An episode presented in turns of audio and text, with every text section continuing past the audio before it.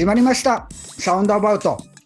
こちら、インビジ20周年企画の一つとして立ち上がったポッドキャスト企画、音のクリエイティブ、音とは、またサウンドデザインなどに関してトークをしていきます。サウンドアバウト。こちらタイトルの由来は、ラウンドアバウトをもじった造語なんですが、ラウンドアバウトは、ま、道とか迂回みたいな意味があり、そのサウンドが、まあ、音の話でもしながら有意義な回り道をしていこうじゃないか。みたいな意味合いもあります。今日も急がずゆったり行きましょう。さて、今回のテーマは、えーハードやろうぜ、ボル2、物体万歳ということで、えーボル1、コレオカンタスさんをお招きして語り合った制限の先にあるものに引き続き、えー今回は明和電機のアシスタントワークを経て機械にまつわるさまざまな業務を活動の舞台としているタスコ設計制作部工場長木村正隆さんと、えー同じくタスコ設計制作部の佐藤正樹さんをお招きし、えーハードウェアの面白さを伝えていく企画ハードやろうぜということでサウンドアバウトをしていきますよろしくお願いします。よろしくお願いします。はい。えっと、インビジからは、えー高花さんが来ていただいていて、えー自己紹介していきましょう。えーまず自分からいきます。自分は CD 畑と申します。普段はダチャンボというバンドをやっていたり、テクノ DJ としても活動をし、エーベルトンミートアップ東京というエーベルトンライブのユーザーコミュニティの運営をしていたり、DTM の講師などもしながら、インビジフェローズとしてインビジにも所属をさせていただいています。よろしくお願いします。そして高花さん、高花さん、まあもう結構何度も出ていただいてますが、一応今回これがを聞くのが初めての方もいらっしゃるかと思うので自己紹介よろしいですか？はい、えー、高花です。えー、と、インビジでは、えー、と、デザインエンジニアだと、まあ、テクニカル周りをやっていたり、インビジ DIR というチームでアート作品を作ったりしています。よろしくお願いします。よろしくお願いします。はいいい。声してるよね。うん、あ向きな声だよね。ダンディーなか語りを毎回繰り広げていただいて おりますがしっとり。そんな高浜さんはタスコさんにいらっしゃったこともあるんですよな。そうですね。はい。うん。なん何年も前ぐらい。何年前だろう。6年前ぐらいですかね。うん。在籍してた期間はどれぐらいなんですか？2年、3、3年ぐらいかなと思うんですけど、うん。だいぶ曖昧ですが、そんな、そんないらっしゃったタスコさん、設計制作部工場長、木村正隆さん、自己紹介お願いしてもよろしいでしょうか？はい。あの、タスコで設計制作部の工場長をやってます、木村です。よろしくお願いします。よろしくお願いします。木村さんは、えー、と高野さんが在籍してた時も、まあ、当然ご一緒だったりしたわけですよね。はい、見ました。高浜くんは、あれですね、あの、えっ、と、大学が同じ。大学が同じで、年も同じです。あそうなんですか？年は一緒なんですけど、自分は途中から木村さんの、途中からというか入れ替わりで木村さんがいた学部に大学院で入ってるので、かつ学部も木村さんの方が先輩ですよね。じゃあ20年近く、うん前から。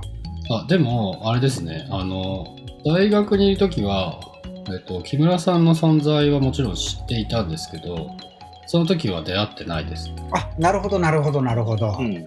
そんな深いというか長い歴史があるお二人プラス今回は設計制作部の佐藤正樹さんでは自己紹介お願いします。はい。はいタスコの佐藤正樹です。えっ、と、設計制作部で主にメカや装置の設計制作をしています。はいよろしくお願いします。よろしくお願いしおます。願いします。はい。佐藤くん、実はめちゃくちゃフル株で、そうですよね。うん、どんぐらいいるんだ？だって、もう結構最初の頃からいるもんね。1年ぐらいじゃないですかね。うん、8年。もっとじゃないですか？もっとですか？タスコは俺、ね、今、今年10年目よ。10年目なんで。あ、で言うと9年近いですかね。2年目とかに入ってると思うんで。めっちゃフル株だよ。そうですね。なんか、あの、なんだっけな。分かったもん、当時。そうですね。25の時に。24、確かに5じゃない？多分。25の時なんで9年前ですね。そうそう。なんか、メールで来た時、めちゃくちゃ金髪のやつが来たって言って話題になって。金髪で T シャツ短パンで面接に来ました。そうそう。やたら偉そうだし、そうっすねそうですね。そうっすねって言ってそしてじゃあ金髪は今も金髪でいらっしゃいますが絶えず金髪は崩さずたえーっと、入った後にまたま金髪でしょ。そうなんですよ。入った後に黒く戻して、なんか逆なんですけど、順番が。で、コロナになってからちょっと、もう一回戻そうかなっていうので、金色に。どういうきっかけなのかがよく分かりませんが いやなんかこいつすげえチャラいしすぐ辞めるだろうなって密かに思ってたんだけど いやなんか面接した当初はこいつは続かねえだろうなと思ってたけどなんかすごい長く続いてるなと思っそうてですね。そうそういやいやありがとうございますありがとうありがとう。あのあのもうねそのタスコさんの長くあの居心地の良さはどどんなところなんですかね？居心地がすごくいいとは思いますね。あんまりその、お互いを干渉しすぎない感じはあって、いいと思います。でもさ佐藤君入ってきた時なんかめちゃくちゃ過酷だったと思うんだよねあの頃ってそうですね。家にあーまあ、あのみみんな家に帰らない時期だったからそうですね。そうですね。シェアシェアハウスしてる友達に、お前はいつ家にいるんだっていうふうに 言われてました。たいやだからインビリ20年ってすごいなと思ってすごいですね。当時、あの頃、佐藤君入った頃なんか1年目でもう、もう毎日祭りですよ、祭り。終わらない仕事を永遠にやり続けるっていう、みんな、みんなその辺で転がってるみたいな。サマーベッドで寝てましたもんね。うん。出てたね。サマーベッドも使わなくなってね、最後、床で寝るっていうのが流行りだして、そうですね。そうそう、床の方なが疲れが取れるみたいな。サマーベッドで寝ると体痛くなるから、床で寝た方が、あの調子がいいっていうのを、あの、一番年上の民生さんっていう人が言い出して、みんなそれをやっていて、あなんか、いかにこう寝袋をよく、なんだ、この簡単に、綺麗に丸めるかみたいな話を毎日してた感じです。そうですね。CNC が動いてる時間だけ寝るっていうようなことをしてましたね。機械工作機械、あの自動の工作機械なん。高野さんが入って在籍してた時もノリは変わらず？まあ、ノリは変わらなかったと思います、多分当時。自分、た佐藤君の半年後ぐらいですよね、多分。そうそう、でももうすぐ後に入ってきて、でなんか佐藤君一人、若者一人しかいなくて、で新人が入って、なんかすごく喜んでた記憶はあります。でなんかまあ、おっさんしかいなかったのもあって、まあ、高中もおっさんだけど、当時。そうなんですけど。ただなんかあの、あのし新しい人が入ってくると、なんか、あれじゃないですか、あの、作業がいろいろ、なんだ、シェアできるから、みんな結構喜んでて、うんそうですね。うんまあでも、ノリは変わらなかったと思います。あ大ーあ体の頃はやばやばかったね。今思うとやばかったね。いましたよね。いましたね。はい。なんかさ、家、家に帰って帰ってきてたよね、夜。はい。はい。だから自分、ご飯を食べに帰って帰ってくる。自分、子供が生まれたばっかりで、とかの時とかは、その家のことをやりに一回帰って、うん。で、もう一回戻るみたいな。でただいまって言っても会社に会社に戻ってくると一旦家に行ってきますみたいな感じでした。そうです。そんなね、ブラック自慢してもしょうがない。そもそもその作るっていうことなんですけれども皆さん、えー、と高菜さんなんかまあきっかけも聞いたりしていますがどんなきっかけでそういうところに目覚めてという。で自分は大学の時に、まあ、当時、情報デザイン学科っていうところにいたんですけど、たまみの。あの、なんか何をやるのかよくわからないからだったんですね、そこって。うんで、あのーなんかもともと、あのーまあ、グラフィックだったり、あと、とか、まあ、そういう平面のものに興味があって、美大に入ろうと思って行ってたんですけど、なんか何作ろうかなみたいなのを考えてて、で、たまたま、あのーまあなんか、なんか工作的なものを作るっていう授業があって、そんな、なんかその時に歩くロボット作ったんですけど、それが妙にしっくりきて、うんあ、これ面白いなと思って、で、まあ、うまいことできて、で、これは面白いなと思ってしっくりきて、まあ、そのしっくり感から、もうそれだけをやることになって、自分の中で。で、なんかそ、そこからずっと工作をやってる感じです。まあ、もともともと、あの、工作自体は好きだったんですけど、ただなんか、その、そこの美術で、こう美術の活動の中で工作をやるっていうのはもともとなかったんですよ。うんまあ、絵描くのも好きだったから、絵で、絵とかやろうと思って行った割には、意外に工作やってみたら、こう、ハマって、なんか、やたらしっくりきたので、で、それを、まあ、やり続けてて、今に至るっていう感じです。もう今に至るまでにいろんなものを作ってきたかとは思うんですが、ああはい。今まで作ってきたもので思い入れがあるというか、まあ、思い入れって言っちゃうといろいろあるかとは思うのですが、これ作った時面白かったなとか何かありますか、まあ、基本的に全部あるんですけど、うんあの、やっぱりその大学の当時、あの、一番最初に作ったピースウォーカーっていう作品があって、1年ぐらい前に、ホンダのアシモが出出たんですよね。で、なんかそのアシモって、まあ、二足歩行をするわけじゃないですか。うんで、自分子供の頃って二足歩行で絶対無理って言われてて、で、なんかそそのブレイクスルーする瞬間を見て、あ、これすごいことになったなと思いつつ、で、自分もそういうのを作ろうと思って、あの、二足で歩く作品っていうのを作ってたんですよね。で、まあ、素人だったんで、あの、簡単にできるだろうと思ってややったら意外に難しくて、で、まあなんかやってたら意外にできて、なんかまあ、まあそこからハマはまった感じですね。あの、これ、これはしっくりくる。えーだってできないって言われてたものなのに二足歩行できそうだと思っちゃうところが難しくないですか？あ難しいんですよ。で、あの、あんまりちょっと突っ込んだ話をすると、ホンダの二足歩行ロボットがすごかったのっていうのは、ちゃんと自分でバランスをとって歩くっていうのがすごかったんですね。うんなんか自分が作ったのは別にそんなに大したものではなくて、単純におもちゃの延長で、なんかうまいこと動いて歩いているっていうものだったんですけど、ただなんか美術の観点で考えると、あんまり技術のこと関係ない、見た目が技術的にすごいっていうよりは、どっちかっていうと作品として面白いとかすごいっていうことで成り立つので、まあそのホンダがすごいものを作ったっていうのに、自分自分はなんかそこに乗っかりたいというか、そこのフィールドに行きたいなと思って作り作ってたんです。でまあなんかで結構難しくてできなかったんですけど、まあなんかずっと、ちょうどなんかね、あの、課題、それ大学の課題でで作ってたんですよ。で、大学の課題って言っても、特になんか作ってみたいな、そのくらい雑な課題だったんで、なんか作ってて、ま、丸投げですね。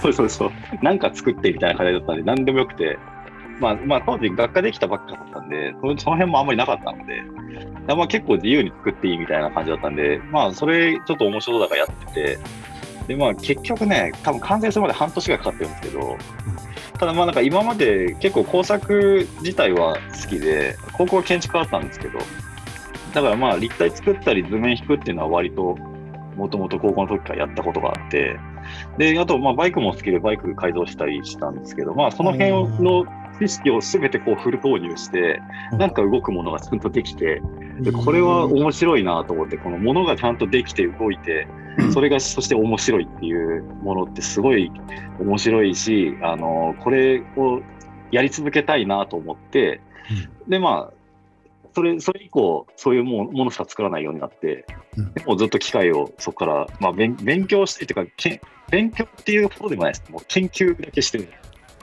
あの、素材とか、まあ、機械とか、あとはまあ、それにまつわるものも電気とかその辺とかを、もう研究することだけが楽しくて、うんで、まあ、それをずっと続けていった感じです。だからまあ、うんその一番最初に作ったのが、それで良かったなと思って、それがなかったら、まあ、今、今のところこの、こういうことはやってないんじゃないかなと思って。すごいな、だから二足歩行なんてこう、なんか人間はこうバランスを崩しながらこう前に行くのに対して、ロボットはつ常にバランスを保ちながらこう一歩一歩みたいなのなんかちらっと見たことがあるんですが、うんそもそも2本足で立つって、割と難易度高いことですよね。で、当当時、まあ、本当に無理だったんですよね。今だったらもう全然余裕なんですけど、当時、やっぱりなんかその、それ以前の早稲田のワボットとか見てると、やっぱりね、これじゃ動か、歩けないよねっていう行動になってるんですよね。行動っていうか、まあ、すごい頑張らないと無理でしょうみたいな、なんかそのセンシングとかもそうだし、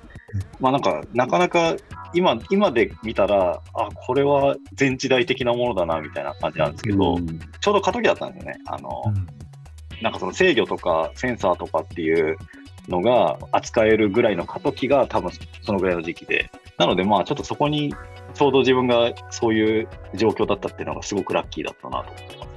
うーん。いきなりじゃあすごいハイレベルなところからきっかけになりつつ、今すみません、今ちらちらっと見てた、このゴムベース、はい。えっと、今の話から逆行するような、めちゃシンプルなものじゃないですか、これは。あゴムベース。はい。はい、これどういうものなんです？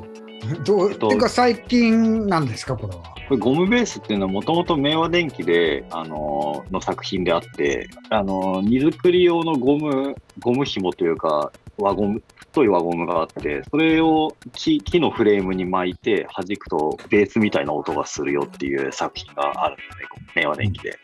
で、それ結構面白くて、ああんまりこう、ステージ映えはしないんですよ、ちっちゃいし、意味だし。ただ、音はすごい良くて、でまあだい大体なんかスタッフとかではかなり、あの人気なんですね。音もいいし、面白いし。で、弾き心地もいいし、ゴムの。で、なんかそれを、あの明和電機の会長が最近、あのまた作り出した。なぜか売り出してて、あと、明和電機は最近秋葉原のラジオ、ラジオデパートっていうところがあって、うんそこにお店持ってるんですよね。で、そこでガレージセールをやるから、タスコになんか、あの、いらないもので、いらないものを売るわっていう話が来て、で、で、今の現現社長、あまあ、そのゴムベース作ったのは会長の正道さんなんですけど、弟の信道さんが今社長で、うんで、信道さんが、えっ、と、まあ、ガレージセールやるからタスコのものを持っていきますって言って来たんですね。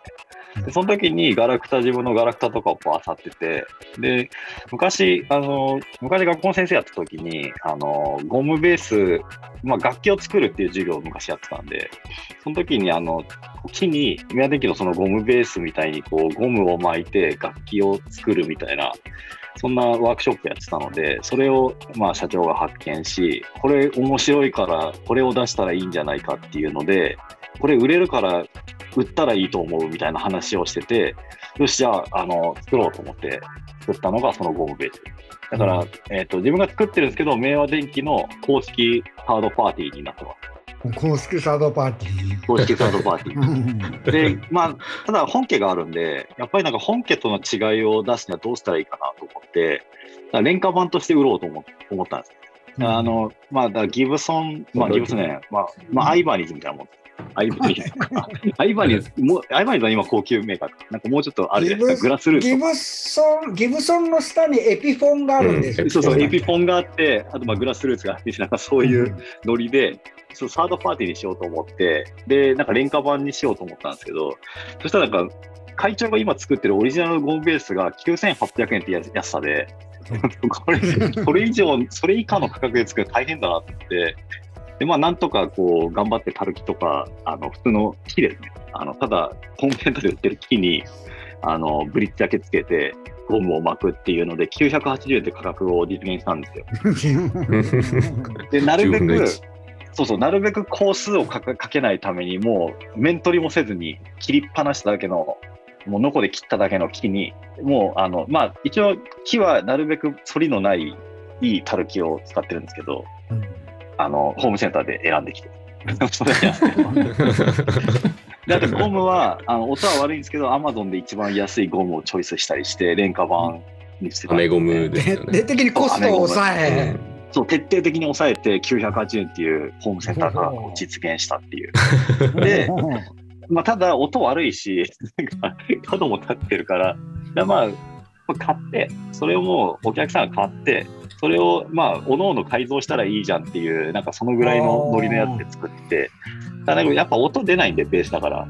ギターならまだいいんですけどね、だと音本当に聞こえないんで、まあ、今はアンプを、アンプをピッピックアップだけつけて、アンプに通したら鳴るよみたいな状態で、今1980円。あエレクトリックゴムベース。エそうですねレクトリック、エレクトリック、いや、まあエレクトリックですよ、ね。そうそう。で、まあ、ゴム、ゴムが本当に音悪いんで、まあ、買った人が改造してねっていうスタンスでやってて、ギターの弦を変えるように。そうそうそう。もうこれ、もうこっちはいっちゃん安い弦巻いてるんで、もうちょっといいやつはもうみんな自分でやってねっていうスタンスで、まあ、廉価版として売ってますゴムベースのでそれは意外に、手をなしてるだけですもんね。そうそうそう。でもなんか意外にあの会長も喜んでくれてて、むしろ会長も切ってるみたいな。うんそうそう。だから結構そうそういう感じで作ったのがその廉価版ゴムベースで結構面白かったなと思って。あのワークショッワークショップやったら会長も来るみたいな。めちゃめちゃカスくちゃやりづらい。カスタムベースな感じがすごくいいですよね。そうそう。んはいそうですね。最初からいじってもなんか全然罪悪感がないというか 作り上げていく感があるというか全部やってねみたいな。はいだってなんか理小学校の理科の時にあのななんかそういう弦の振動みたいなのをこうゴムみたいなの貼ってビヨヨーンって鳴らしてこうゆ緩めると低い音になるしは張ると高い音になるしみたいな理科の授業でやるのよりもなんかシンプルな作りぐらいな。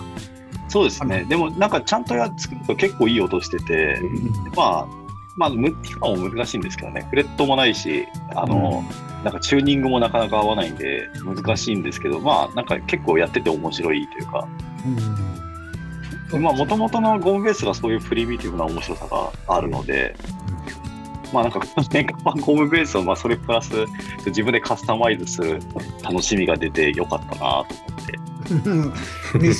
二足歩行からだいぶ原始的な方向に行きましたがあそしてそんな、えー、と佐藤さん。はどういうきっかけでものを作るというところに行ったんですか？そうですね。自分はもともとあのリベラル系の大学に通ってたんですけど、まあ、あの広く浅く何でもできるっていうのが大体そういうリベラル系の大学のいいところであり悪いところであって何もリベラル身系って何？につかずなんか あのなんていうんですかね、まあ、あのいろいろあの選択的にあのいろんな分野の授業を取れる大学なんですよ。なんか情報系から例えば医療だとかそういうののかかじるというかそういうことができる、まあ、SFC とかそうですね。あ。それのうんそれのあの介護官みたいなところに行ってたんですけど それでそこであの何も身につかず身につけずあの就活も失敗してフリーター状態になってる時に、まあ、あの車がもともと好きでちょっとレースとか出るために整備とかカスタムとかしたりしてたで機械いじるのは好きだったんですよ。でだけどちょっとお金もうフリーターとかなんでお金全然ないんでそのお金かかりすぎるのでやめてで車と同じくらい音楽とかあの映像も好きでそっちの世界も興味があってたまたま兄が VJ ユニットをやってたりしていてでそのユニットの演出用になんかもの作ったりあとミュージックビデオの演出用のなんか小物作ったりとかっていうのをして手伝いをしててあ物作るの結構好きだなって思っててちょっとそろそろでもなんか定職に就かないとなっていうふうに思ってるところで、えっと、当時シェアハウスしてた友人からタスクを紹介してもらってタスクに入ってこんなに物作って楽しいのにお金がもらえるなんて最高みたいな状態で あのちょっとススーパーブラックな会社だったんですけどめちゃくちゃ楽しんでましたね当時は。まあ、バッティングセンターみたいなもんだからねい。やそうですね本当にそうです。でどういう球が来たら打ち返す？そう。んしかも打っててさ、はい。あの、球が終わらないっていうね。もっと打っていいんですか？みたいな。状態。そうなんです。まだあこういう打ち方も試していいんですか？みたいな。しかもお金、お金ももらえるんですね、みたいな。もう感じだ20 24時間営業の。そうそうそう。でも一回お金入れたらもう出てくるし、いくらでもボールで来るみたいな状態。そういう感じでしたね。そうそう佐藤君はね、あの、あの時、あの、一人いた方が辞めちゃって、で、あ、まあ、ひまたいなくなっちゃったなって言って、ツイッターでこう募集してたら、あの、その佐藤君の同居人から、ちょっと一人、面接してやってほしい人物がいるんです。って話をもらって、それでじゃあ面接するかって言ってきたのが佐藤。君。金髪で。そのシェアハウスの人もだいぶだいぶおすすめをしてくれたってことですよね。そうです。もともとタスコに仕事を振ってた、まあ、クライアント側の人間だったんで。あなるほどなるほどはい。なるほど、でまあ、ちょうど人探してたし若い若いっていうからじゃあ ちょっと会ってみるかって言ったら本当に若いし金髪だし っていうような。それが今や佐藤君。フル株に。そうそう佐藤君はすげえいい時に来たと思うよ。あの、うん。一番多分物作って楽しい時期に来た気がする。自分で言うのもあれだけど、はい、うん。もうなんか全て自分らで作ってたからね、外注すりゃいいじゃん、こんなのみたいなのも全部自分でやってて、そうですね。溶接から何から。あれがあったから多分ね、佐藤君はだいぶ木とかなったんだと思うよ。あと思います。本当に今それまではもんね。何もできなかったんで。で溶接もやるしさ、溶接やって真空成形自分でやってみたやいな。ってましたね。油煮て真空成形機作るところからやってましたね。やってまそうそうしたねそう。今だったらもう外注先いかに探すかみたいな話になってるけど、当時もう全部 DIY だったから、そうですねあれはね、いい時期だったと思うよ。本当ですねググって何でも作ってた感じありますねそうそうそう。まあまあ、あれが楽しいところだけどね。はいそうでしたはいえーそんな熱い時代の達子さんのお話を聞きつつですがここでサウンドアバウトの名物コーナー健次郎の男ラムに行かせていただいてもよろしいでしょうか？もう第一部終わり。まあ、まあ、まあ、じゃあ第2部この倍ぐらい話しましょう。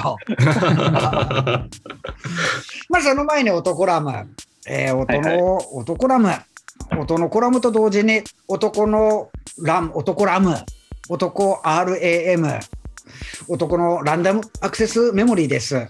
インビジのボス、松尾健次郎さんに音楽や音に関しての雑学を短い時間でライトニングトーク的に語ってもらうコーナーです。今日はどんなお話が聞けるんでしょうか？では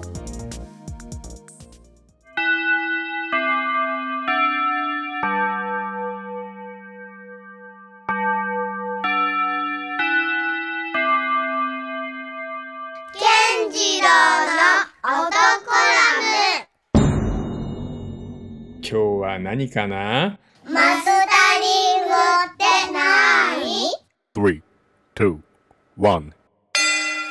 はい、えー今回はですねマスタリングという言葉について、えー語ってみたいと思いますがマスタリングって聞いたことがある人は、まあ、音楽やってる人でしょうけど現代においてはマスタリングっていうのはなんか音をと最終調整することだったりするんですけど多分ですねまあこれちょっと半分僕の勝手な想像なんですけどもともとですねえーっと昔レコードの頃はですね針飛びをなくす作業とかもあったんですよ。あの溝でレコードっていうのができてて、えー、と針をその溝の中をトレースするとそれが振動として針に伝わってっていうのがあったんですけどそれね下手にやるとあの溝が極端になりすぎて針が飛んだりすることがあったんですねその昔は。でそれをちゃんと調整するとかっていうのも一つの役割だったんですけどあの要はちゃんと聞けるようにするっていうのが最大の目標なんですけど最終調整ですね。いろんなメディアに変わってくるとそのメディアに合わせてやり方がちょっと変わってきたところもあると。でまあレコードからカセットテープになったり CD になったりまあ一時期 MD みたいなのもあったし、まあ、デジタルメディアにどんどん変わっていくところでデジタルメディアっていうのは数値で入れる分ある一定のレベルを超えると絶対入らない領域っていうのがあるんですよね。入らない領域には絶対に入れられないから一個だけ極端にでかかったりすると全体が下がっちゃうんですよね。それをこう入れるために全体を下げないといけないと。例えば写真を撮る時に背の高い人に合わせたら他の人はみんなそのそれよりも下に来るわけで。ちっちゃく映っちゃうとでも背の高い人の頭切っちゃえば言ってみれば全員が大きく映るわけですよね。でまあそういうことをやるために頭を切らないためにその背の高い人の上の方だけちょっと圧縮するみたいなことをやったりするんですよね。でこうするとちっちゃいものもある程度大きくなると。でこれがやると何が良くなるかって、えっとまあ、そこでまあ最終調整音の調整とかもするんですけど実は音圧レベルが上がるんですよ。でこれが何がいいかっつうとラジオで聞いた時にその曲だけでかいとかそういうことが起こるんですね。人間って音が大きい方がいいいい音楽に聞こえがちな傾向がちょっとありまして。そういうのもあって一時期はですねもうそのデジタルで入るギリギリのところまでガンガン詰め込むみたいなことをやってるっていうのがあって問題になったこともあるんですけどまあ最終的にはそういうデジタルメディアにの中で綺麗にお弁当箱にこうおかずをちゃんとはみ出したりおかず像とかも綺麗に入るようにしてあげるっていうのが、まあ、マスタリングまあパッケージングに近いですね。音のパッケージングと言っていいかもしれません。それがマスタリングでございます。音ってすごいね。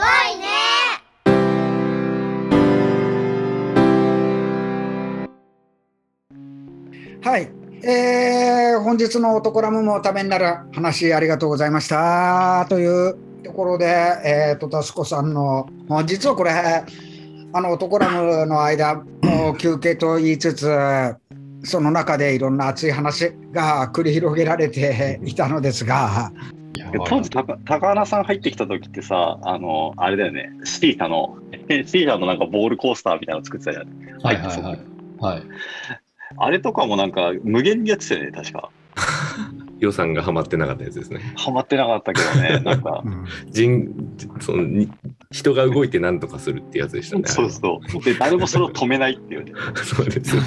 動きまくる。もう高原さんが無限に、無限にこう、球がこう転がる様を研究し続けていて、あああ、この人はなかなか根気強いな、みたいな感じでみんな眺めているみたいな。誰もコスト、コストを気にせず止めないみたいな。いやなんかあの時って結構そのパート、その作その作品というかそのものの中でパートパートで部分部分分かれてやってたじゃないですか、た確か。いうん。や、なんか自分のところで止まるの絶対じゃないですか。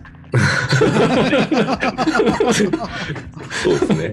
確かに。入った瞬間にそれを始めて、かいきなり、いきなり丸投げしているっていう状況だったから、なかなか面白かったなと思って。え、その玉、玉がコロコロ転がるっていうのなんですか？それは。そうですね。なんかまあ、あこう、こう転がるんだけど、なんかその転がり方にセンスが問われるわけですよ。ただ転がりゃいいいいわけじゃないじゃないですか。うんあの、この転がり方がこう美しいとか楽しいとかっていうのがあって、高田君がずっとそれを研究していて、もう入った瞬間から、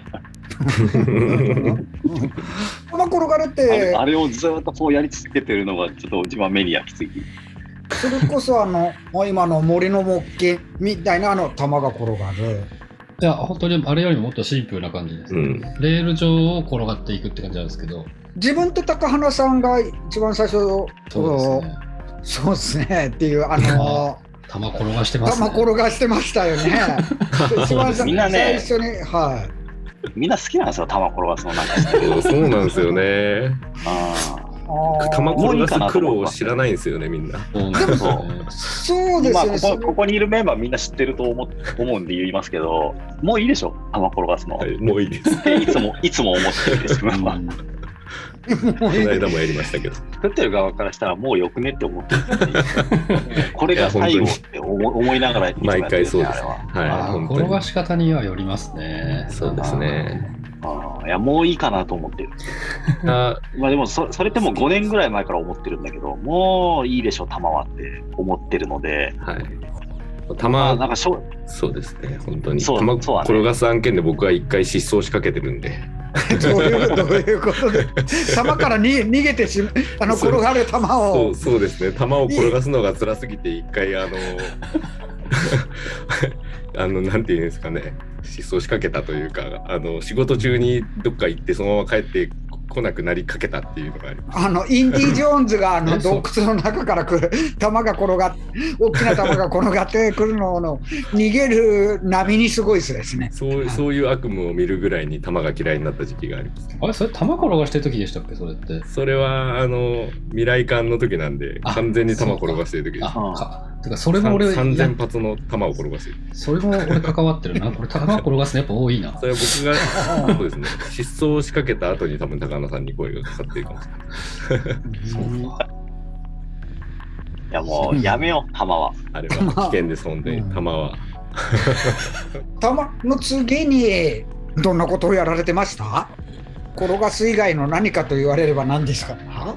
なんか大体、まあこいつらなんだけど、アイデアがないとたまに落ち着くっていうのがあってるから、そうですね。みんな大好きピタゴラスイッチに行ってしまうっていうのがありますね。もうもっと面白いもんあるからね、うん世の中に。まあでも音とかもそうじゃないですか。音も面白いから、もっとみんなやりゃいいのになと思って。自分はなんか音楽とか、まあ、音音のものってずるいなと思ってるんで、いつも。なんか音楽とかって役に立つから、こう聞いててうんいいとか。なんか物体って本当にちゃんと設計しないと成り立たないんで、うん。なんか音楽って結構あー。ライライブ的に作れたりするから、うん。であとなるほど。見せ見せられる場が多い気がしてて、あのまあ、ステージもそうだし、映像にも載せられるし、メディアにも、いろんなメディアにも載せられるから、音楽はいいなってなんかこう物物体に関しては結局考えてアウトプット考えないと、うん。あの本当になんだかよくわかんないものになってしまうんで、そうですね。そのうん。物体の止まってる物体じゃなくてやっぱ動く物体なわけじゃないですか。球が転がるように。まあでも困ってる部分も全然あのあり得るんですけど、いいものはいい,、いいのですが、なんだろうな、そこの敷居っていうか物体って結構高い気がしてて、うん。あ彫刻いいのはいいけど、良くないのは本当に良くないんで、うん。なんか音楽ってちょっとここねくり回してるとこうライブ的にうまくいったりするから、すごく羨ましいなと思ってて、あと、やってる人が楽しいっていう。うん、そうですね。確かに。なんか似たようなことを感じることがあって、楽器ができる人と、まあ、打ち込みで音楽を作る、その関係と似てる気がしていて、うん。例えば絵を描くってそのライブで成り立つというか、ライブペインティングでそこでこう何かしら絶対できるというか、うん。でもなんか物体にしていくときって、即興的にもちろん別のものを作れることはあるんですけど、ちゃんと作っていかないといけないというか、即時性が劣るというか、なんか割と、これ結構なんかその、普通に自分がインビジの社内でも、ああの、他のメンバーとやり取りしててたまに思うんですけど、なんか物を作るときって、先のこととか、その物が作られた後のこととか割と考えながらやるんですけど、いや、物は物で成り立つはずだからみたいな感じで、一般的にはなんかそう思われてる節があって、なんですけど、それだけだと成り立たないんですよねみたいなことが結構たまに感じることがあるんですよね。いや、まあ、それの最たるものが玉だよ、玉。また戻るんですか？だから、あの、出来上がったものはいいんですよ。出来上がってちゃんと動いてるものなんだけど、そのちゃんと動かすまでの、そうあのそうそう苦労っていうのは作った人しかわからなくて、そうなんで。もうやってると失踪するぐらい嫌になるぐらい、なんかこう、うまく動かないから。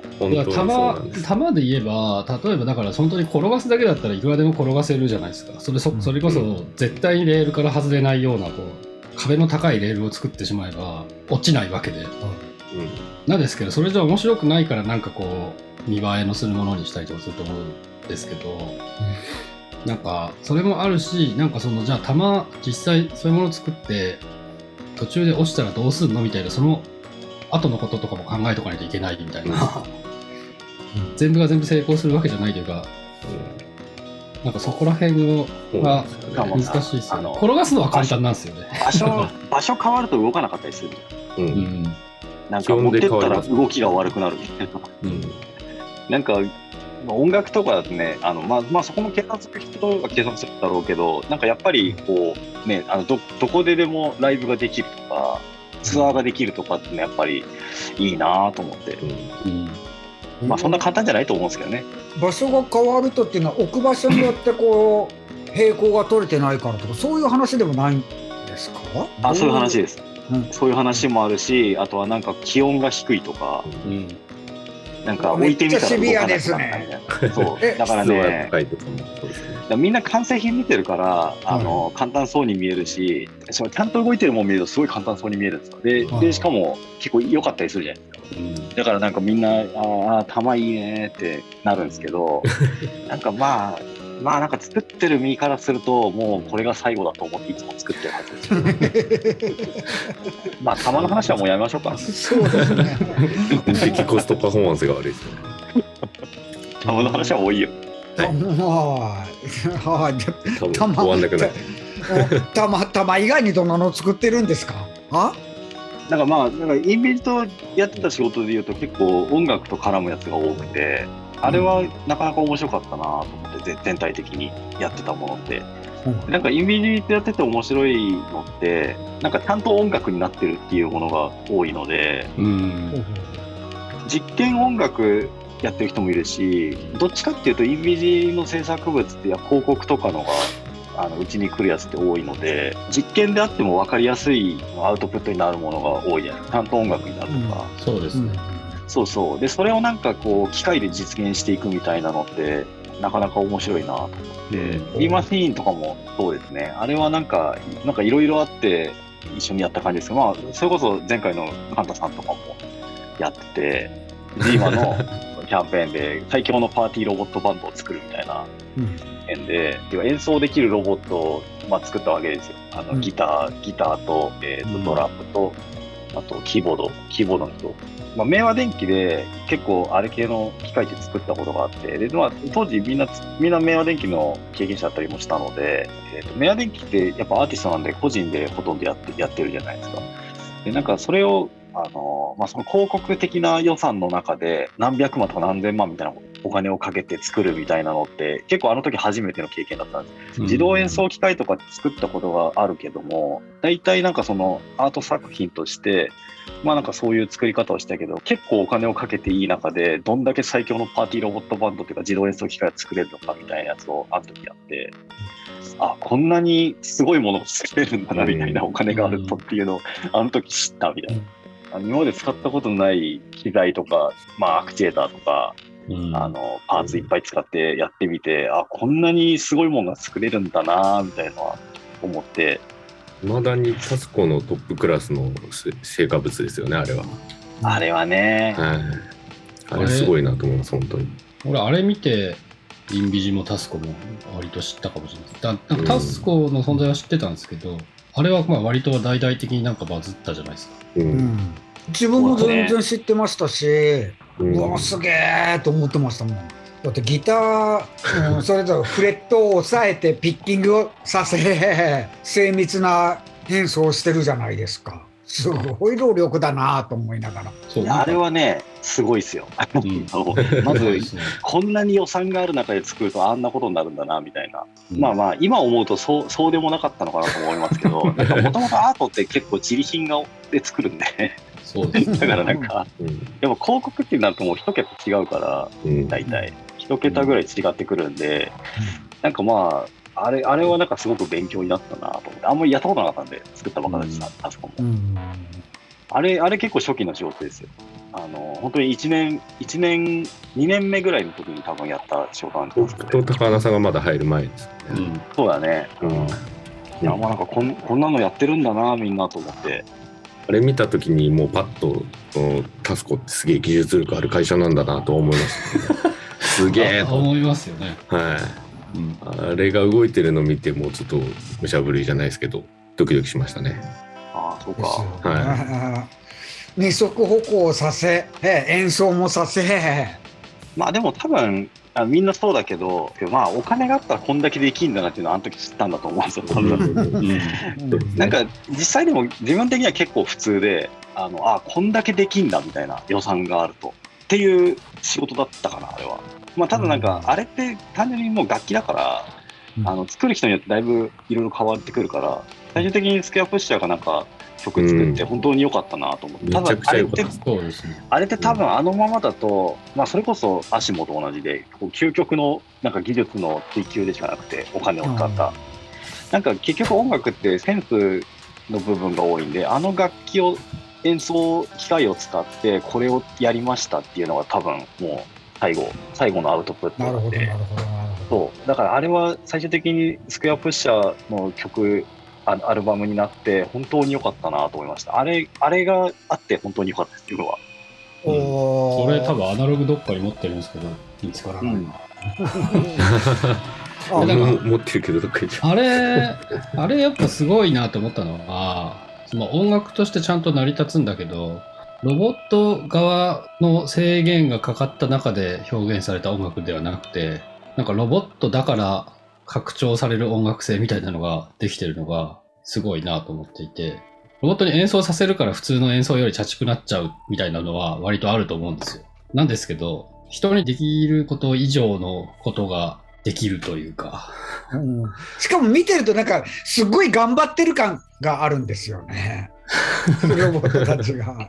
そう、まあ、どんなにすごいロボットであっても制約はあるじゃん。うん。ちょっと遅れるとか、まあそうですね。ここの連打ができないとか、だやっぱり右とはちょっと違ってて、うん。でも多分ね、お金さえ払ってもものすごいことにしちゃえば、もう右と同じく全全部のことができちゃう機械ってのは作れると思うんだけど、うん。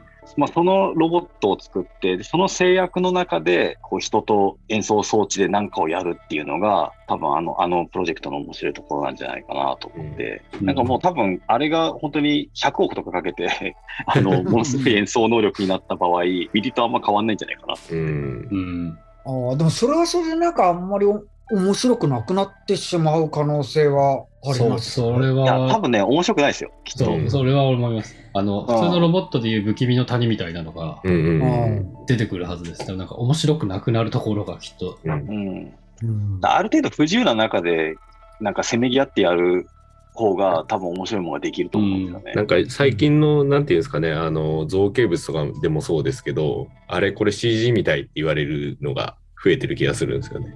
うん。だからそういう感じに近づいていくんじゃないかな。てか多分なんかそれ、そそれこそその右、なんか遅延がないとか、うんその、こっちの指定したことがすぐに演奏できてしまうようなものになっていくと、それなんかロボットっていうよりはなんかもう楽器に近づいていく気がするので、うんうんなんかそうするとこう、形は違えどなんか楽器的な面白さの方に近づいていってしまって、なんかその本来のなんかロボットであることが、なんか当たり前すぎて面白くなくなっちゃうような気がするんですようね。ん、そう、まあ、右でいいじゃんってなるもんね。そうそうそう。うんなんか人間でいいじゃんん。みたいな。うん。うん。なんかその後に自分 MMI っていうバンドをやってたんだけど、あのロボットバンドね。うん。あれ、あれとかは、あの、本当に演奏能力が低くて、さらになんかその、全然弾けないんだけど、の能力を下げてったって感じいや、でもあれは俺横うんで見ててめちゃめちゃすごいなって思ってましたけど。うん。いや、だからあれ、あれとかはさ、あの、自分的にはこう G マシーンに対するアンチテーゼだったんだけど、うん要はお金さえ払えば結局できちゃうんだよね、ああいううん。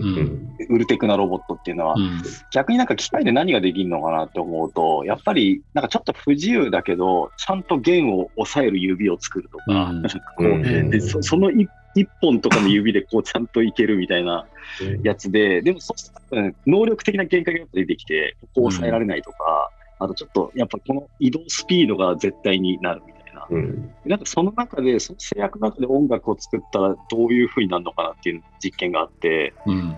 すごいテクを持っているのがいい音楽とは限らない。うん。そうですね。なんかその、なんかロボットとやるバンドってどうなるのかなっていうので始めたのがあれで、うん。でなんか結局こう自分がデータ打ち込んだ通りに弾いてくれなくて、全 然違うものになるんだよね。全然違うものになるんだけど、まあなんかそこをセッションしながら作っていくっていうのは結構バンドと同じかなと思って。うん、そうですね。なんかそれはすごい見てて自分も思いました。なんか、機械を相手にししてるというか、いうよりは、なんか本当に楽器を相手にしてるみたいな感じに見えてたので、自分的には。もう全然予定通り弾いてくれないんだよね。弾いてくれないから、で、それで、あ、あれ、この音になったみたいなので曲を作っていくみたいなやりとりって、本当にバンドでこうセッションしながら曲作っていくのと結構近いなと思って、うん。だからなんか自分は本当に、あれはロボットとバンドをやって曲を作っているつもりでやってて、ねボーカルのその歌唱能力に合わせて曲を変えていくみたいな、そういうようなね。そうそう。で、なんか勝手にアレンジしやがって、お前ふざけんなよって言いながら、なんかそういうノリ。お前そこそうじゃねえだろっていう。俺こう弾いてんだからさ、みたいな。のを、なんか無言でやってくるみたいな。でもそれはロボット相手でも予測しなかったあのいいそうきたか。もやっぱりあるものなんですか？あるんですよ。で、そそれを取り入れて曲を作っていったんで、うん。結構自分じゃ作れない曲が多くて、うん。でさあ最後こうなったかみたいなやつで、こうジャムセッションしながら作っていった曲っていうのがあるんですけど、ただね、ものすごい効率悪くて作曲の。ちゃんとこうセットを組んだ上でやりながら、はい。あの、なんかずっと、ずっとやりながら曲ができていくんで、結構長いことで1年ぐらいは結構がっつりやってたんだけど、でもうん。なんか今のところ3.5曲ぐらいしかできてなくて、へー。そうそう、だからだからそれが結構おも面白いロボットバンドの自分的な答えだったんですね。うん。で、まあ、あとはなんかやってた仕事で言うと結構、インビジでやってたのはなんかフィジカルなもんが関わってくるのが多かったので、そのパフューマリオルガとか、あと PHV のドライビング・ザ・ピアノとか、うん。あれとかはなんかできちゃった系ですよね。できちゃった系っていうのはどういうことですか？なんか本当にできんのって思いながらやってたら意外にできたみたいなやつで、あれってもともとアイデアはあったんですか？えっとね、パフューマリオルガンは、もともとは、あの、監督のコリーさんって人がいて、レノア、わかんないけど、あの柔軟剤ですか？そうそう、まあ、あの柔軟剤が香り頑張ってるから、なんか香りを見せられるような CM にしたいんだけど、でもなんか物体もあって、みたいな。で、音楽とかあるといいよね、みたいなのを話してって、で、そうするとなんか、その人が公開っていうのを見つけてきたのかな。公開っていうものがありますよ、みたいので、でなんかねね。そうそう、PS の公開。で、で、なんか公開を使ってなんかやろうよみたいな話になって、ただやっぱ音も香りも見えないから、なんかこれ見えるようにできんもんかねっていう話をしてて、公開の、まあ音の監、今やってくれ、音の監修やってくれてる吉武さんっていう人が、マツケンさんとなぜか知り合いで、パフューマーの方でねそう、どっちからどうやってマツケンさんに声かけたのかはちょっと覚えてないんだけど、当時。で、なんかまあ、そんなわけで、その、まあ、コリーさんと自分と、あと、マツケンさんと吉武さんみたいな感じで進めていって、公開を使います。で、なんか音、音をなんかします。で、これどうやって可視化するみたいな時に、なんか思いついたのが、あの、ボトロクイズで、これプーってやったら音出るよね、みたいな。うん音階変えられるし、これプーしたら、あの、お香りも出るし、いいんじゃないみたいなうん。話をしてあれになったみたいな感じだったと思う。そうですね公開っていうのは匂いにも音階というかはい。19世紀の科学者で PS さんっていう人がいて、でその人が香りの音階の公開っていうものを発明してたんです。うんで、まあ、その公開も結構よくできてて、高い低いがあって、まあ、低いのは重い香りで、高いのは爽やかな香りとか、そういう割り当てになってて、一応和音とかも作れるみたいなうんのがあって、で、それで音階になってて、まあ、それと一緒に音も出て、香りも出て、っていう楽器を作ることになったわけです。もともとは理論だけですもんね、そのうん。PS さんの方は。そうそう。まあ、ただ、ピエスさんの公開を使って、いい曲を演奏したらいい匂いになるとも限らない。うんですね正直。そうでしたねうんそうそう。で、なんかそれで進めていって、なんかまあでも、わりかしそこまでコンセプト決まったら結構早くて、うんあとは元を作るみたいな話になっていったかな。でも多分物理的な制約があって、あれはね、何オクターブだったっけな ?3 オクターブぐらいまでしか出ないのかなそれはなんか物理的にもう、あの、振動ができないっていうので、ボトルのが小さくできないのそう、小さくできないし、大きくできないっていう理由で、はいはいはいあはの、なんか音階がそこまでしか作れないから、フルケンで作りたかったけど、結局3オクターブぐらいしか使えなかったのかな。い。うん。で、あと公開には黒鍵がないっていうのもあって、なるほど。あ、そうでしたっけ？そうそうなのよ。黒鍵がないのよ。なんつったっけ？あれって。えっ、と、えメジャースケーー、ル波長。波長長。ヘ長長。はい波長長。うんじゃあそうですね。そうそう。だからまあそんなわけで結構使える音は少ないんですけど、まあまあそんな中でやっていって、でまあその撮影の時はちょっとあの撮影スペシャルで、その柔軟剤に使われている香料でチョイスしたやつで、まあちょっといい感じにやって CM 用に作ったんですけど、でもあれコンセプトワークが面白いんで、なんかこれ作品としてちゃんと、まあ PS さんもリスペクトして、ちゃんとした公開で作ろうよってなって、まあなんかちょうど ICC のキッズプログラムで、あの、パフューマリオルガンやってよって言われて、で、その時に、あの、ちゃんとした公開で作り直したのがうん今のパフューマリオルガン。はい。あれはやっぱ結構面白かったですね。あの、できるのかできないのかよくわかんない状態でやりつつ、で、なんか、まあ、まあ、できるのはあったけど、なんかどう着地させるのかわからないけど、なんとなく着地したっていう。だ意外に音もいいし、あの、香りもいいし、そうそう。うんで、この間、山形の酒田の作る店ってやつであの展示してたんですけど、やっぱりね、あれはなんか音ものどかなんで、子供からおじちゃんおばあちゃんまですごく人気がありました。高原にある美術館ですよね、あれね。そう、場所とも相性いいですよね。酒田市美術館。そうそうそであとまあ生楽器っていうのが良くて、うん。そうですね。アコースティックな楽器っていうのがいいですよね。うん。そう、アコースティックで結構音量もあるし、うん。であと、まあ、香りも結構いい感じですね。まあ、せ選曲もなんか結構、誰にでも受ける選曲になっていて、クラシック、クラシック系の。いや、でもあれ、久しぶりに見たけど、すげえいいなと思って、この作品。と思いました。うん。なんかあのその制御して何か楽器というかそういうのを作ろうとすると叩くとか揺らすとかにで音を鳴らすのがうん大になりがちじゃないですか。うん。でも吹く吹くふ吹くっていいんですかね。うん まあ、そうですね服だね。吹奏、吹奏楽器だよね。吹くってそういえばなんかあるなっておあれを見て結構思ったんですよね。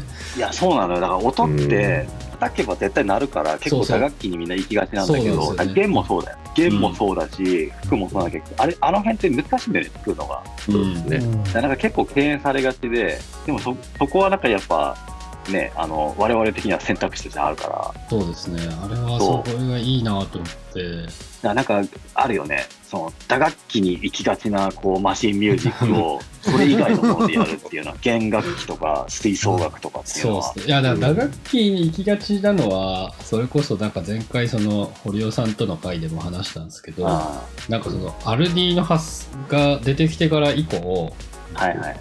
何でもすぐまあこう叩けちゃうじゃないですか。うんそうなんだよね。打楽器がで そうですね。考え方がデジタルなんだよね。うん、そうですね。ゼロ一ですもんね。基本は。やっぱね、そこのなんかもうね、あの、抑え方次第で音の高さが変わるとか、うんあの辺ってやっぱ機械としては難しいんだよね。うん。でも我々メカ屋だからさ、そこをやっていかなきゃいけないし、もう叩いたら音なんか出んのよ、簡単に。そうなんですよね。そうなんですよね。そうそうそう。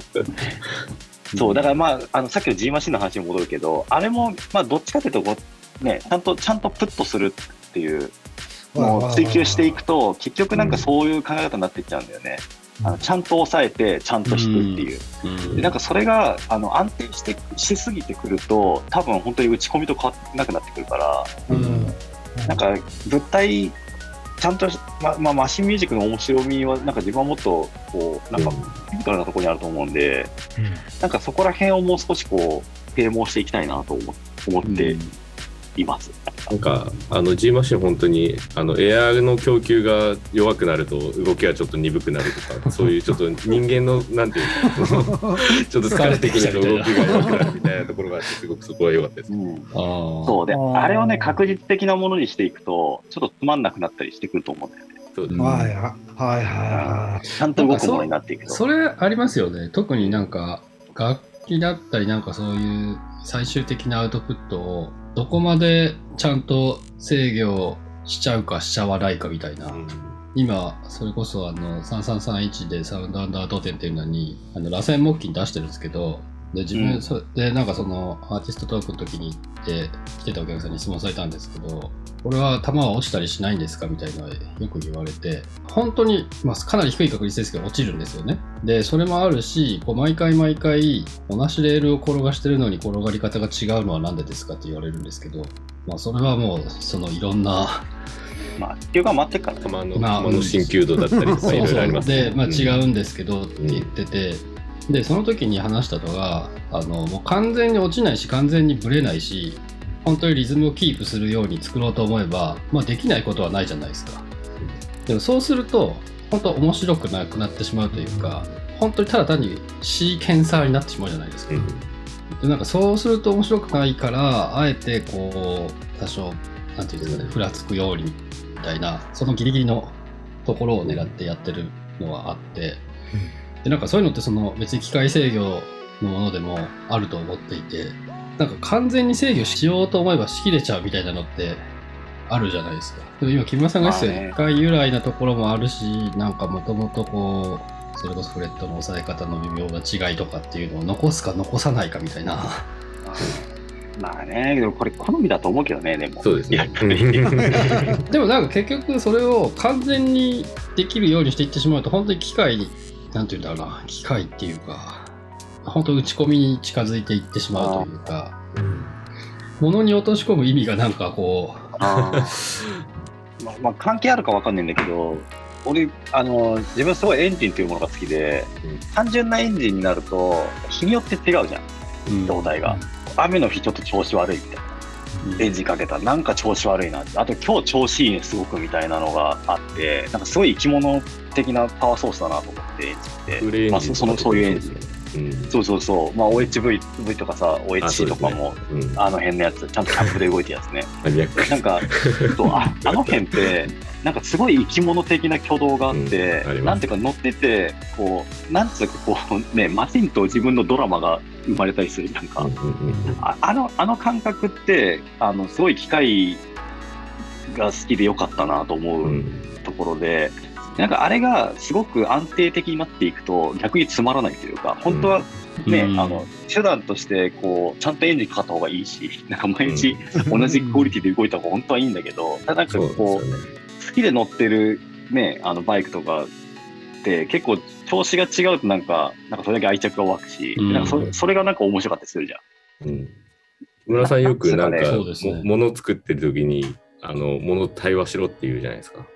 あうん。それがすごく感じられるなっていうか、なんかコミュニケーションをすごく取ろうとしてくる機会ってやっぱり楽しいというか。あそういうとなんか素材もそうじゃん。なんかあるじゃん。うんあのありますなんかありますねこ。のアルミ、アルミ2つあるけど、なんかこっちの方が削りやすいとか。ありますね。ありますね。なんかあるね、たまに。あり出ますね所によっ。て違うみたいな。うんあの辺ってやっぱ対話するしかなくてう、ん。でなんかそれが一定だと、まあ別にいいんだけど、まあ一定の方が本当はいいんだけど、まあ本当はそうですね。そうそう。なんかこう、面白みとしては、やっぱりなんかこう、エンジンとかだったら、多少なんかばらつきがあった方が面白いし、なんかそれ、それをこういじってこう楽しいとかっていうのもやっぱあって、うんなんか、そのさっき言ったシーケンサーにしないっていうのって、ここら辺だと思うんだよね。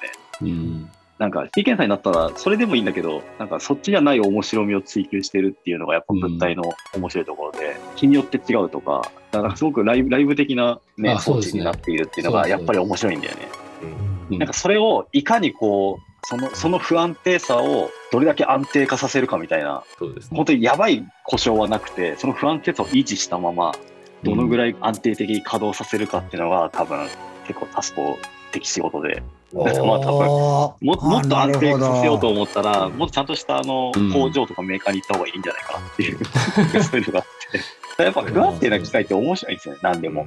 うん。そのバイクとかもそうだし、なんか不安定な方が面白くて、だからピボットになりすぎると、ちょっとね、機械が硬くなって大きくなってつまんなくなっていくっていうのはうん。あるよね。うん不安定だとほっとけないって気持ちが出ますよね、やっぱり。そうそう。で、なんか不安定だけど、ちゃんと動いてるっていうのは、なんか結構、なんていうんだろうね、こう、我々のこう感性に訴えるものがある。何か。ありますね。う。うんんなんか何なんだろうね。なんかそれって、なんか最初に木村さんが言ってたその、音はずるいって話じゃないですけど、そのバンド的なこう即興性というか、一回性のこうなんか価値みたいなのが、に通じるのかなと思っていて、ああ、なるほど。はい、なんかその、結局、アーティストでも音源はもうそれは、まあ、CD なら CD で、もう安定してそこは再生できるわけじゃないですか。でみんなライブに行くのはそこでのこう、音源とは違う何かとかを求めて、そこに価値が求めていってると思ってるんですけど、だからそれと同じように、完全に毎回同じ動きをする装置を作ってしまうと、その1回の価値が、あの、あー鳴らされてしまうというか、そうですね。うん。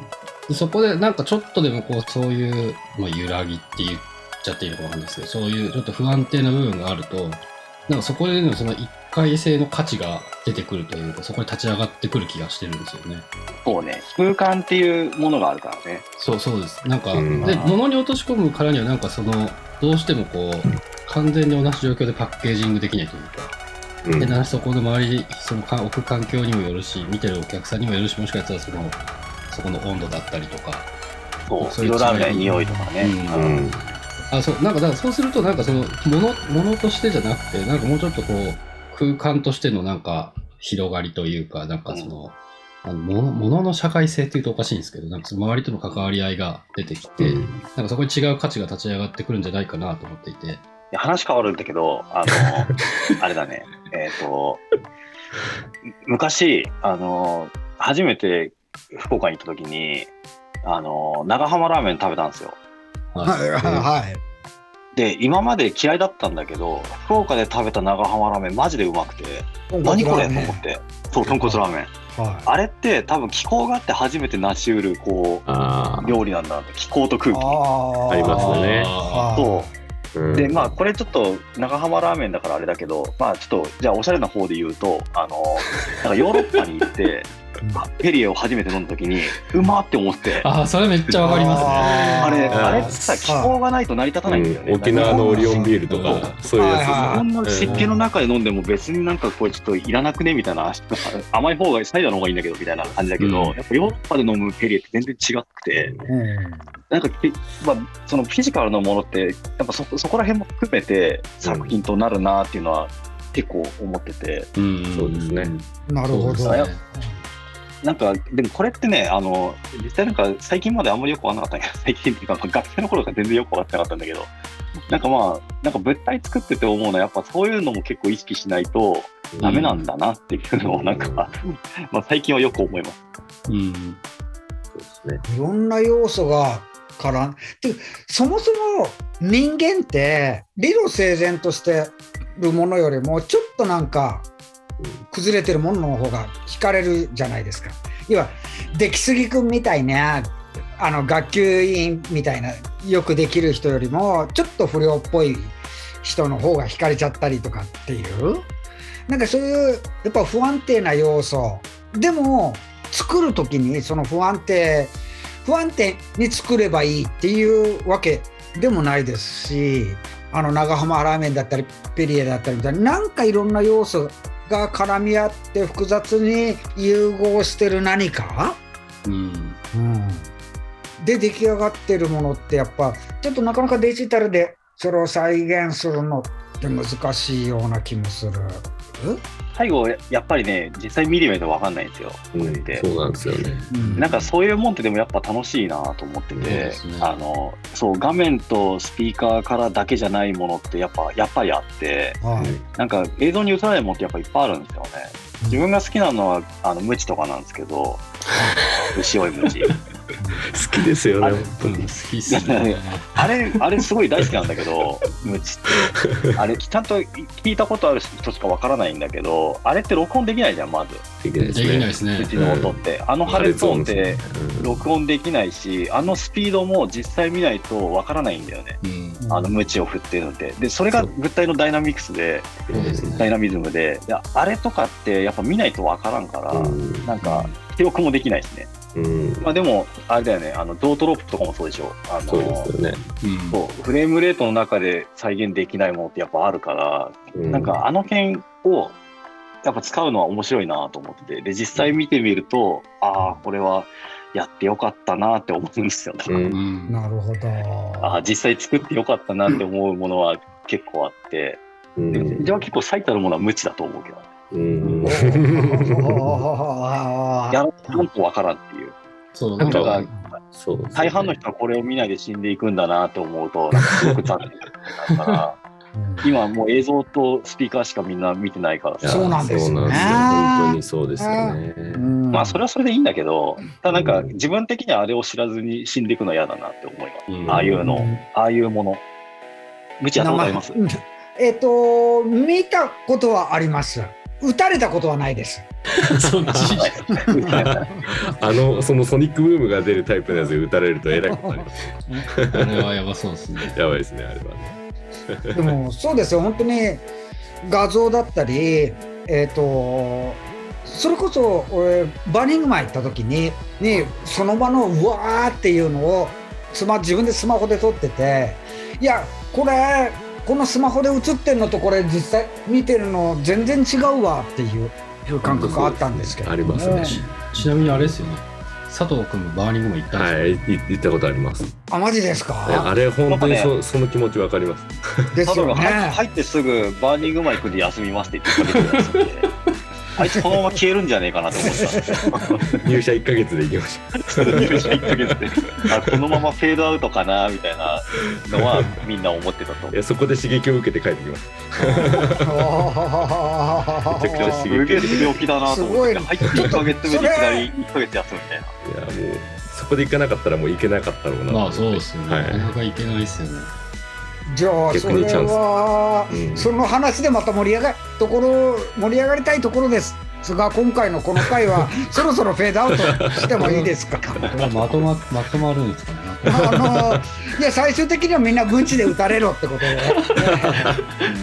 一回そうですね。それ見てみるっていう、はい、そんな感じで今日もサウンドアバウトを聞いていただいた皆さんありがとうございます。あ、もう終わり？これね。終わりこれからこここから打ち上げしましょう。このまま、はい、こあのじゃじゃないとあのコンテンツとしてまとまらないのでとりあえずあのコンテンツとしてはあの無知で打たれるってことでまとめて無知で打たれる地で打たれる無知で打つのは空気です。音速を超えた時のソニックボーおトーーあの言ってたのは。はいマイクで拾えないうん、いや、あれすごいんですよ。だって人間がこう、ピュッてやったやった動きが最後音速になるんです。うん。あんなデバイスないですよ。しなりの速さ、そうですね。なんかもう、もう、無駄を削ぎ落とした、あの、こう、形になっていて、あれを発明する人間すごいなと思いますよ。うんもう、何の無駄もない装置ですね、あれは。ただ、こう、音速を超えるだけの装置。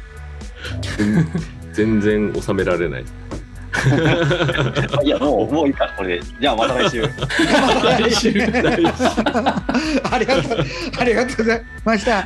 じゃあ、えー木村さん、佐藤さん、ありがとうございました。そして、はい高浜さん、ありがとうございましたまあ、じゃあ、あのこのまま打ち上げはややりましょう。じゃあ、皆さん、はい聞いてくれた人、ありがとう。はいどうもまた来週ありがとうございましたありがとうございました。